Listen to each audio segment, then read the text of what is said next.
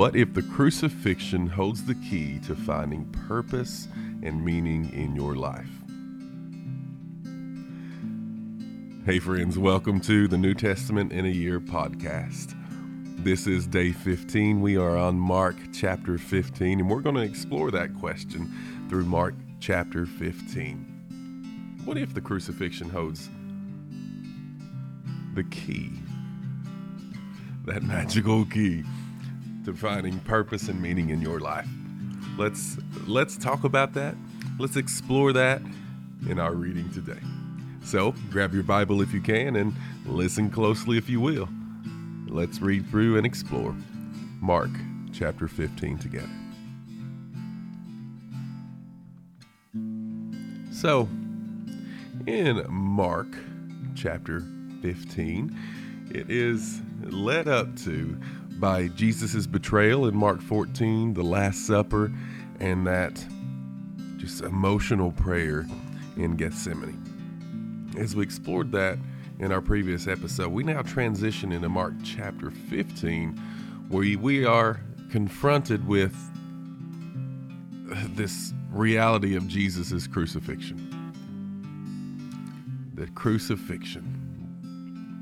We're going to witness, leading up to that, the unjust trial before Pilate, the mocking and abuse by the soldiers, the agonizing journey to Golgotha the crucifixion itself stands as this poignant reminder of the sacrificial love that compelled Jesus to endure such a suffering. Three key things to look for as we read that unjust trial and mockery. Watch as this injustice that Jesus faces in the trial before Pilate Watch how he endures mockery by the soldiers, and watch ultimately how he responds to this injustice. Look also, as I'm sure you will, the agony of the crucifixion. Following that agonizing journey to Golgotha and the heart wrenching crucifixion, think about the profound sacrifice and love that he displayed for us through the ultimate act of selflessness. And then notice the centurion's declaration at the moment of Jesus' death. Think about the impact of that and all those who witnessed his declaration too. So let's watch for that. Let's read Mark chapter 15 together. Verse 1. We're going to read all the way through verse 47. Here's verse 1. As soon as it was morning, having held a meeting with the elders, scribes, and the whole Sanhedrin, the chief priests tied Jesus up, led him away, and handed him over to Pilate. So Pilate asked him, Are you the king of the Jews? He answered him, You say so. And the chief priests accused him of many things. Pilate questioned him again. Aren't you going to answer? Look how many things they are accusing you of. But Jesus still did not answer, and so Pilate was amazed. At the festival, Pilate used to release for the people a prisoner whom they requested. There was one named Barabbas, who was in prison with rebels who had committed murder during the rebellion. The crowd came up and began to ask Pilate to do for them as was his custom. Well, Pilate answered them, Do you want me to release the king of the Jews for you? For he knew it was because of envy that the chief priests had handed him over. But the chief priests stirred up the crowd so that he would release Barabbas instead. Pilate asked them again, Then what do you want me to do with the one you call the king of the Jews? Again they shouted, Crucify him. Pilate said to them, Why? He has done nothing wrong. But they shouted all the more, Crucify him. Wanting to satisfy the crowd, Pilate released Barabbas to them. And after having Jesus flogged, he handed him over to be crucified. The soldiers led him away into the palace, that is, the governor's residence, and called the whole company together. They dressed him in a purple robe, twisted together a crown of thorns, and put it on him. And they began to salute him Hail, King of the Jews! They were hitting him on the head with a stick and spitting on him. Getting down on their knees, they were paying him, paying him homage. After they had mocked him, they stripped him of the purple robe and put his clothes on him. They led him out to crucify him. They forced a man coming in from the country who was passing by to carry Jesus' cross. He was Simon of the Cyrene, the father of Alexander and Rufus. They brought Jesus to the place called Golgotha, which means place of the skull. They tried to give him wine mixed with myrrh, but he did not take it. Then they crucified him and divided his clothes, casting lots for them to decide what each would get. Now it was nine in the morning when they crucified him. The inscription of the charge written against him was, The King of the Jews. They crucified two criminals with him, one on his right and one on his left. Those who passed by were yelling insults at him, shaking their heads and saying, Ha! The one who will destroy the temple and rebuild it in three days. Save yourself by coming down from the cross. In the same way, the chief priests with the scribes were mocking, mocking him among themselves, saying, He saved others, but he cannot save himself. Let the Messiah, the King of the Israel, come down now from the cross, so that we may see and believe. Even those who, who were crucified with him taunted him. When it was noon, darkness came over the whole land until three in the afternoon. And at three, Jesus cried out, with a loud voice, Eloi, Eloi, lema sabachthani, which is translated, My God, my God, why have you abandoned me? When some of those standing there heard this, they said, See, he's calling for Elijah. Someone ran and filled a sponge with sour wine fixed on a stick, offered him a drink, and said, Let's see if Elijah comes to take him down. Jesus let out a loud cry and breathed his last. Then the curtain of the temple was torn in two from top to bottom.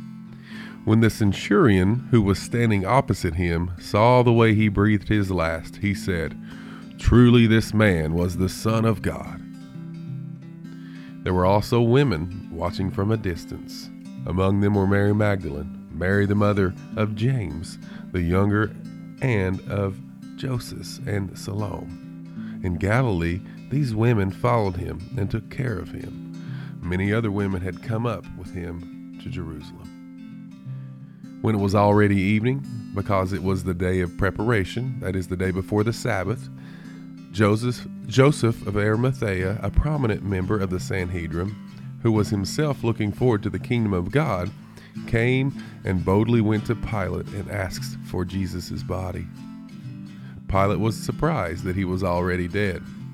Summoning the centurion, he asked him whether he had already died. When he found out from the centurion, he gave the corpse to Joseph.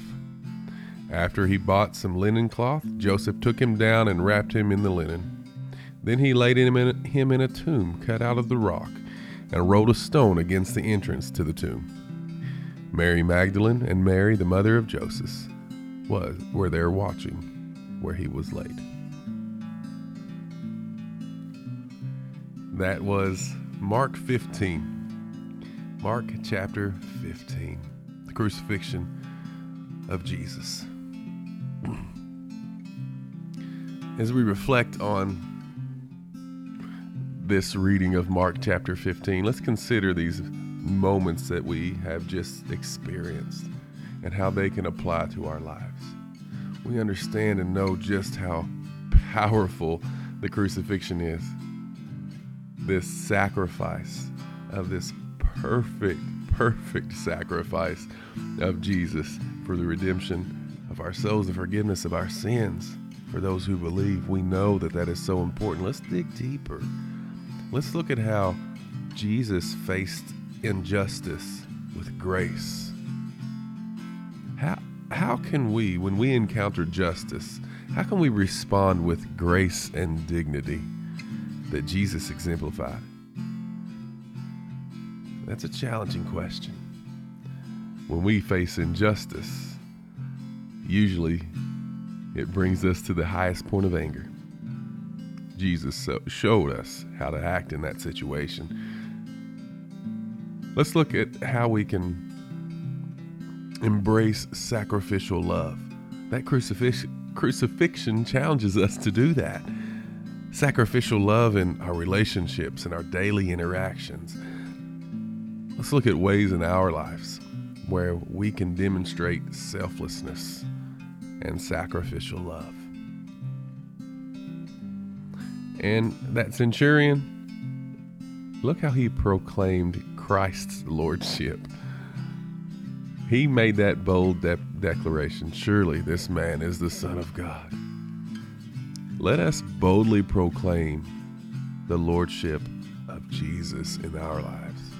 And how can we make Jesus known? Just like the centurion did, in spite of all those that were there mocking him, he saw firsthand and knows and experienced who Jesus is. Many of us listening right now have experienced Jesus and know just what that means to us. Let us be bold and make that proclamation that Jesus is Son of God. He is King in our lives. Awesome. Awesome. Thank you for joining me in this uh, journey through Mark chapter 15. And as we checked out how we can take this journey towards the crucifixion and what happens thereafter and let it impact our life. Now, as we see in our next chapter, chapter 16, as we wrap up the book of Mark, we're going to see the aftermath of Jesus' crucifixion. Let's see what happens next. I look forward to that and can't wait for you to join me on that journey. So grateful that you do and look forward to our next episode.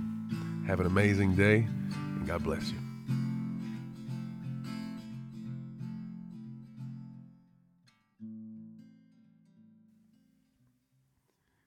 Thank you for listening to the New Testament in a Year podcast, where we simply read the Word of God and we try to unpack it so we can find application in our lives, knowing that there is nothing more powerful than God's Word. You see, Scripture is the only source that teaches us who God is and what God wants of us. My encouragement is that the Word of God will bless you and ultimately bless your friends and family. I'll encourage you to share this podcast with your friends, share it on your social media or by word of mouth. Join in, let's read the Word of God together. And through this, may God be glorified through our reading, listening, application, and understanding of His Word together.